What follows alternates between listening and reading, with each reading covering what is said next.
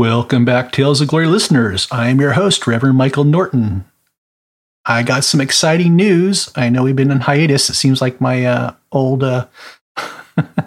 comeback for every podcast right now, but we've been doing lots of research, and something kind of cool is happening now. We have launched another M16 Ministries training series book under the series of Foundation of Spiritual Warfare. We are releasing the book Cosmology and Demonology in Genesis 1 through 11. Yep, you heard that right. Cosmology and Demonology in Genesis 1 through 11. Gosh, Mike, cosmology, isn't it about how you learn to become a hairstylist? No, that is cosmetology. Cosmology is about the origins of the universe. There's a scientific aspect and there's a biblical aspect. And gosh, Mike, how does cosmology and demonology all tie back into Genesis 1 through 11? Well, I'm glad you asked that. That's the reason I wrote the book. There's some incredible stuff in here. Let me set back the clock back to December. I actually went on a small sabbatical. The counselors I work with and the pastors, they were saying, we need to go on sabbatical. Mike, you need to go on one too, because you've been in the spiritual warfare stuff in the trenches for the past couple of years, and we haven't seen you take any time off from it. And I was like, nah, I'm good. I'm fine. As it turns out, it was something prophetic they were receiving and hearing from God. It was time for me to take some time off from spiritual warfare because there were some battle wounds I didn't expect. And those could be the subject of another fireside chat podcast about what we do. We're in the trenches for so long. We have to come out of the battle, right? Some interesting stuff there. Anyhow, that's not the focus right now. The focus is back to I took a sabbatical in December, for the month of December, just time off. I just maintained one or two ritual abuse survivors I was working with because I needed counseling through December and stuff. They're actually doing fairly well. I've worked with these women for over a decade now, and they're way off in a really good place. But anyhow, back to sabbatical. When I was going to take a sabbatical, it was rather sudden because we were talking about it right after our Thanksgiving break. Was like 1 or 2 days, right? They're going, hey, we're going to take a sabbatical for December. We all decided, okay, sounds good to me. So day one of my sabbatical, I'm thinking, okay, Jesus, what do you want to do? And I was feeling, well, I thought I was going to write some training material, like a class for, I counsel pastors. A lot of pastors, some have been either hurt at the pulpit or, broken from the pulpit, things like that. But what it came down to when I'm working with these pastors, very good men, a lot of them have MDivs, all this big stuff behind them, they are never really taught depths of spirituality. They were taught what we say, the academic theology, right? They were taught the depths of spirituality itself or how to pursue it or what's the right way to pursue it. And as we had the discussions, you know me, I always talk about contemplative prayer. I talk about, various different things. And they were always like, wow, I didn't know this stuff existed. And I turn them on to St. Teresa of Avila and have them read it. And we discuss that during our counseling sessions and stuff about how to go deeper in prayer. The other thing it turned up quite a bit too during these counseling sessions were these were pastors who led large churches, but they knew very little about spiritual warfare. They were given information they read from popular books, popular, ministries that did training and all this stuff. And they knew I did it for real, and I was deep in trenches because when you sit with me, I can't help but blurt out the story of the week, right? What happened in spiritual warfare. And so I gained credibility with these people, and I thought, man, I need to train these guys because they are getting information from pastors who preach at the pulpit and other places who've probably seen the supernatural once or twice or a few times on their missionary trips, but they didn't deal with it on a daily basis. And so they get turned on to it. They come back and they do research, from another popular author. We always go to big-named authors who have big churches and mega churches, or like the Bethels and the Chris Vallottons for information, or we go to like Rooting Demons for books, and Story of an Exorcist by Father Lamour, stuff like that. And they don't have the complete context. And a lot of times, I found out now when I'm deep in the occult side of it, things didn't make sense to me. It's like, yeah, I read their stuff, but why are we talking about stuff that seems like mythology and doesn't make sense? What are you talking about, Mike? One of the things that rattled on my conscience and my spirit for a long time was, what's the difference between a low-level demon and a satanic angel if they're both fallen angels? Why do we have these different aspects, different characteristics? And the church over the centuries has built their own doctrine, their own mythology about what this is. And we've come to believe the common answer is that demons are fallen angels. And what my research found out is if you're speaking to an MDiv, that is, you know, a Master's of Divinity graduate, their standard answer is, oh, they're fallen angels and they're imprisoned here on the ground. If you talk with a PhD who is well-versed and got their doctorate in reading ancient Near East languages such as Hebrew and Masoretic Hebrew, they will tell you a different story.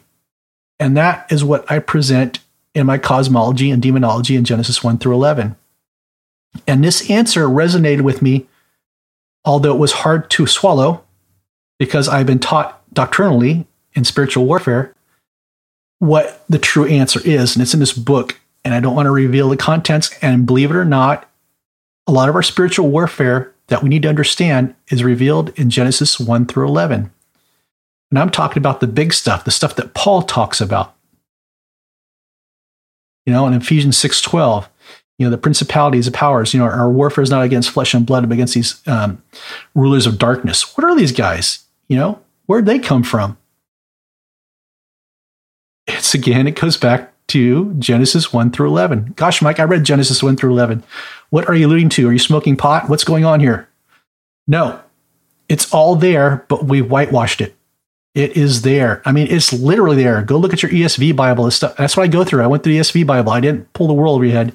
Like, hey, this is some new doctrinal stuff. Mike's starting a cult. No, this is stuff that's literally in the Bible that we glazed over, and we built our own mythology out of what we believe the texts were saying. And what I did is I went back and researched what did the early church Christians, what did Paul believe? What did John believe? What did the author of Jude believe? All right.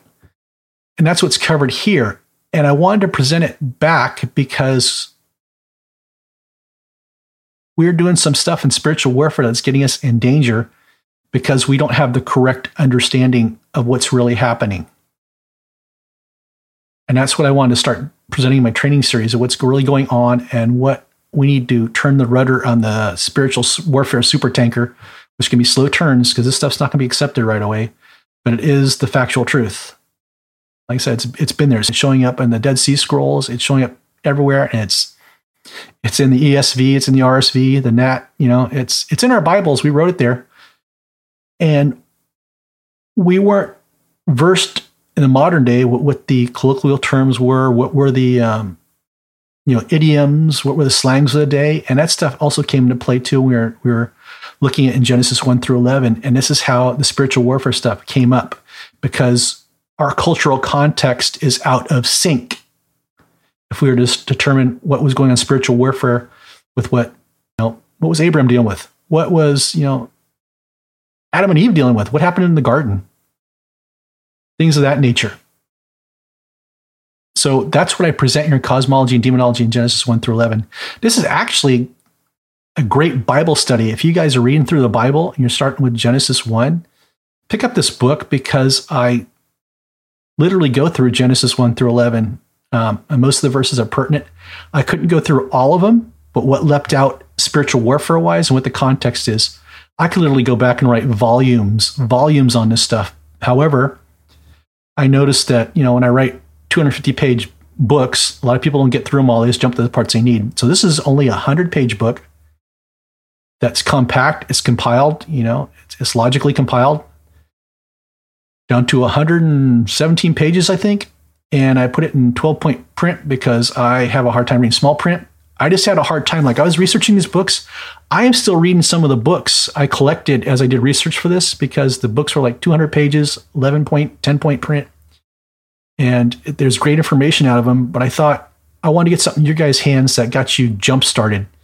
It was like a place to dive off of. Like once the light bulb went on and I presented material, you can go and read. I read a lot of dissertations to do this, to back up the findings. So again, this was a PhD peer-reviewed level, nothing new. This is the stuff that's been around forever if you're getting a PhD and studying Near East ancient Hebrew and trying to study what the ancient church believed. This is what they believed, and it differs greatly.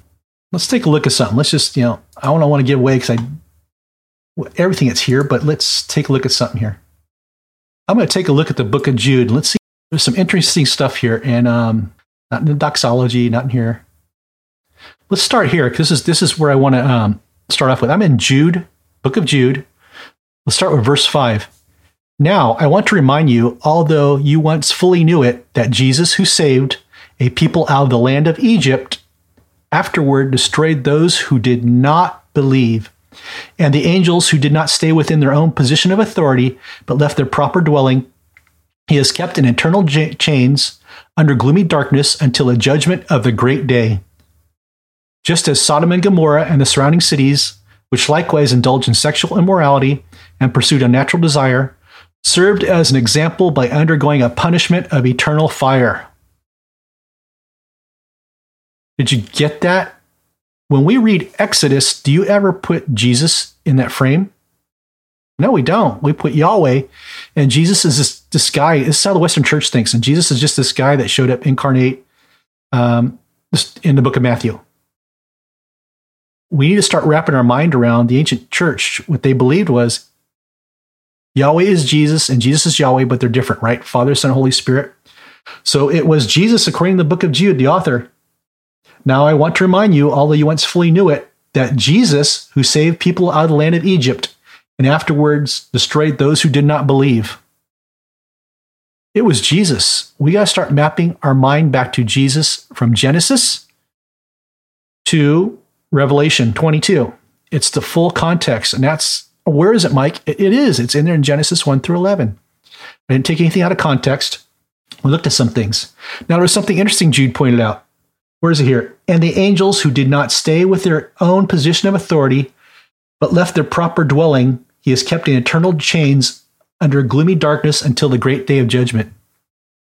Who's in chains? Not Satan. Satan's still running around. What happened? Satan did some horrible stuff to us. Satan's done horrible stuff to us. He was the instigator of the fall in Genesis 3. Why isn't he in chains? Who is this? Who are we talking about here in Jude 8? Interesting. You'll find out because something happened in Genesis 1 through 11 that angels were put into chains. What did they do? And, little teaser, it was highlighted here. And they're there till the day of judgment, just as Sodom and Gomorrah and the surrounding cities, which likewise indulged in sexual immorality and pursued unnatural desire, serve an example by undergoing a punishment of eternal fire. Where else was there sexual immorality? It's linking these angels to Sodom and Gomorrah, that there was sexual immorality. Likewise, what happened in Sodom and Gomorrah happened with these angels, so God put them in eternal chains in darkness. Wow. Where is this stuff? And several times we see Peter allude to it. Paul alludes to it. And I want you to hear the language, the vocabulary here. And the angels do not stay with their position of authority. Does that sound like Ephesians 6:12 wording? Angels of authority, majesties? Do you understand Ephesians 6:12?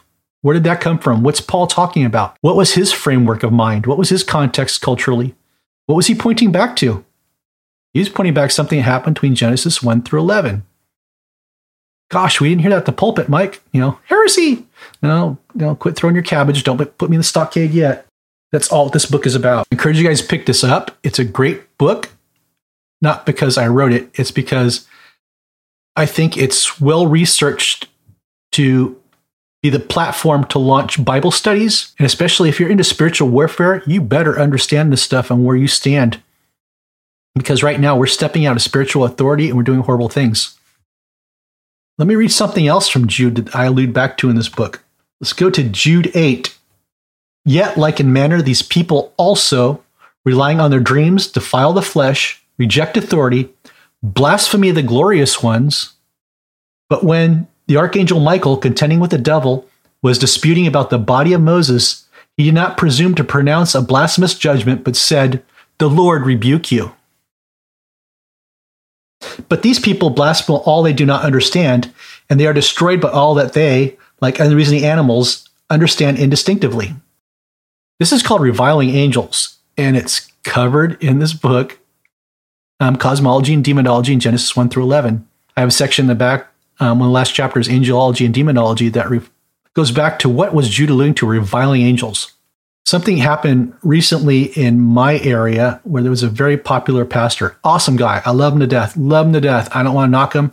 I was thinking about putting the video up, but I think that would be not in good taste here. I know I put videos up by other people that like things look funny or crazy, but I didn't know if this would be illustrative or it would be condescending to the guy.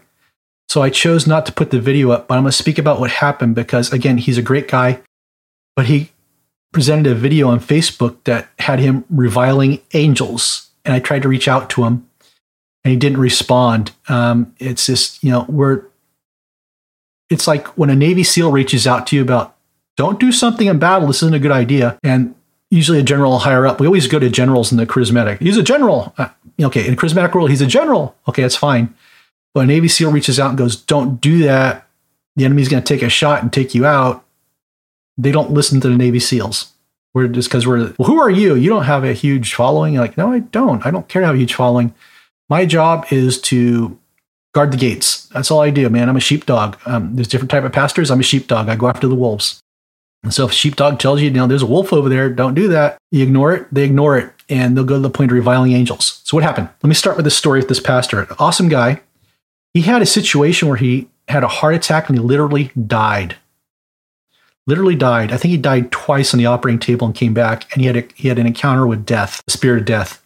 Some people know what I'm talking about because if you're in my area, where I live, I'm not going to knock the guy. His testimony is incredible. And so when you come out of this thing, you have an awakening. Similar happened to me when I was, I had an awakening where you want to find out every piece of information possible about what happened. It's a thirst. It's a hunger. You have to get answers. Because we're human beings. What the heck was this about? What did I experience? Because I haven't seen it in the Bible yet. Right. And after you grow and mature, you'll start seeing the pieces of the Bible. Oh my God, it's in there. There it is. So when this individual came back, he built a powerful momentum in his church and spiritual warfare, which was great. And, he's doing the right thing. By example, he's leading his people. However, in spiritual warfare, we ride a bicycle and we're learning to ride a bicycle and we fall off our bike. I saw a situation where he fell off his bike. And what it was after he came back and the enemy tried to kill him. When your lifespan's cut short, it's the enemy that does it. It's not God. I've been at a funeral the other day where I go, God, why did you take my husband? I was like, God didn't. The enemy did. When your life's cut short, the enemy did it. So this guy knew it was the enemy that tried to kill him. However, he went into a sermon where he started reviling angels. Satan, you can't kill me.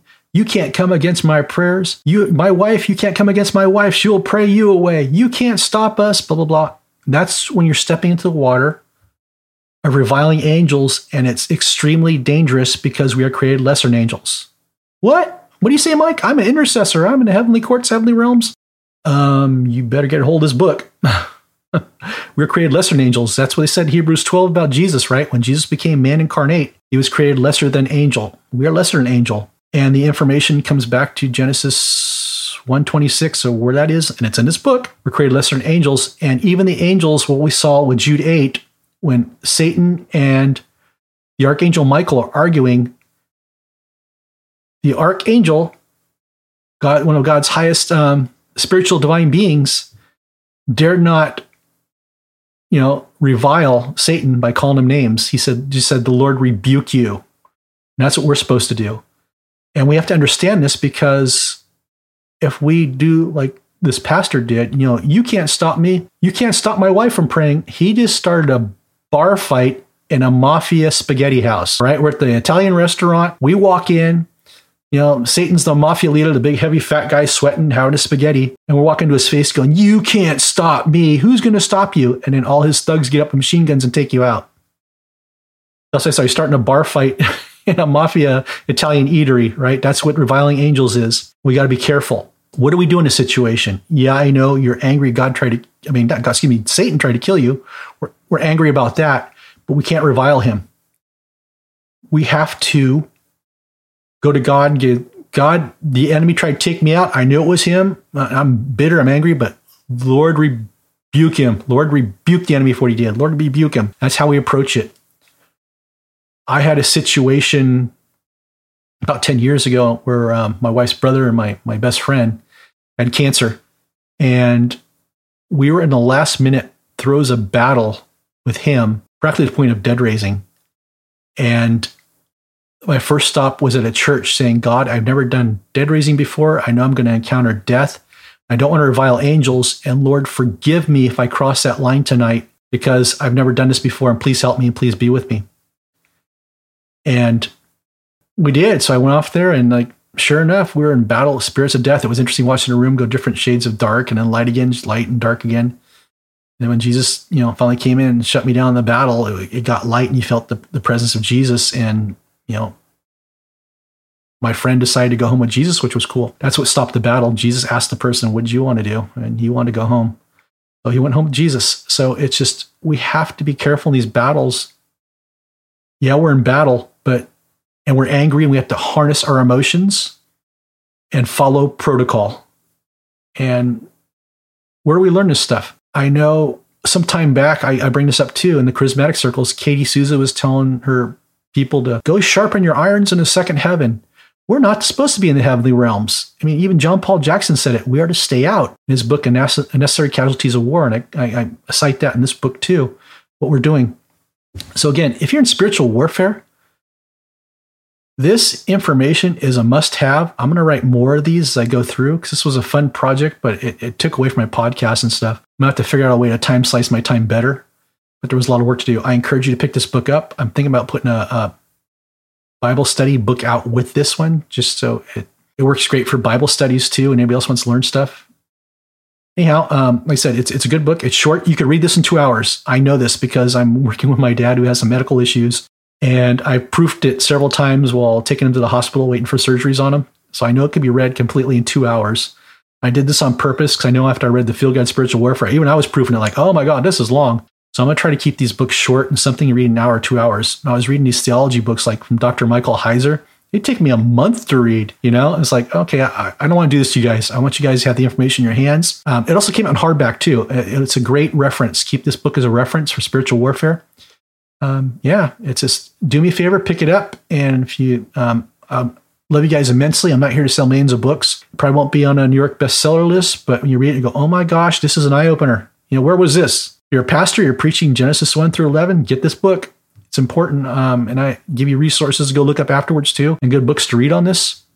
Amazing stuff. I loved writing it. This stuff's my passion. Digging into this, like I said, I'm still learning Hebrew and you can learn the idioms of Hebrew and stuff like that while I'm doing this research. It's been a fun project. I think you'll love this. So I hope this covers pretty good for this podcast. I'm going to keep it short. It's an announcement. I really owe you guys St. Teresa of Avila and some more spiritual warfare stuff. I will do that. And maybe as book sells and questions come up, I'll address more information out of this book as well. Anyhow, like I said, we're crowdfunded here, man. If I do my research, I'm at home. I need time and funding too to do that, but also still do my counseling. So we're just a basic small ministry. And again, if you're doing a small ministry too, I want to preach to you guys right now. We're in a cultural church society of mega churches, mega ministries. We're not to be a mega church, a mega ministry. I'm a small ministry. I have a few people I disseminate information to, I'm in contact with, I equip. That's fine by me. That's where I'm supposed to be. Sometimes times get tough. I got to bounce in and out and get a second job or something to make ends meet to keep this going. That's fine. That's what I'll do. So if you're a small minister and a small ministry and that happens to you, that's just the common thread. It is what it is. And it gets frustrating. So I want to tell you guys, don't get disgruntled. I've been around since 2006, 2007, doing spiritual warfare ministry. It is what it is. Things haven't changed. If your passion's here, God may have to tell you to go, get another job to make ends meet or something like that. It is what it is. And you may not be assigned to a church, and there's a reason for that. God needs us God needs us like cells, right? The terror cells.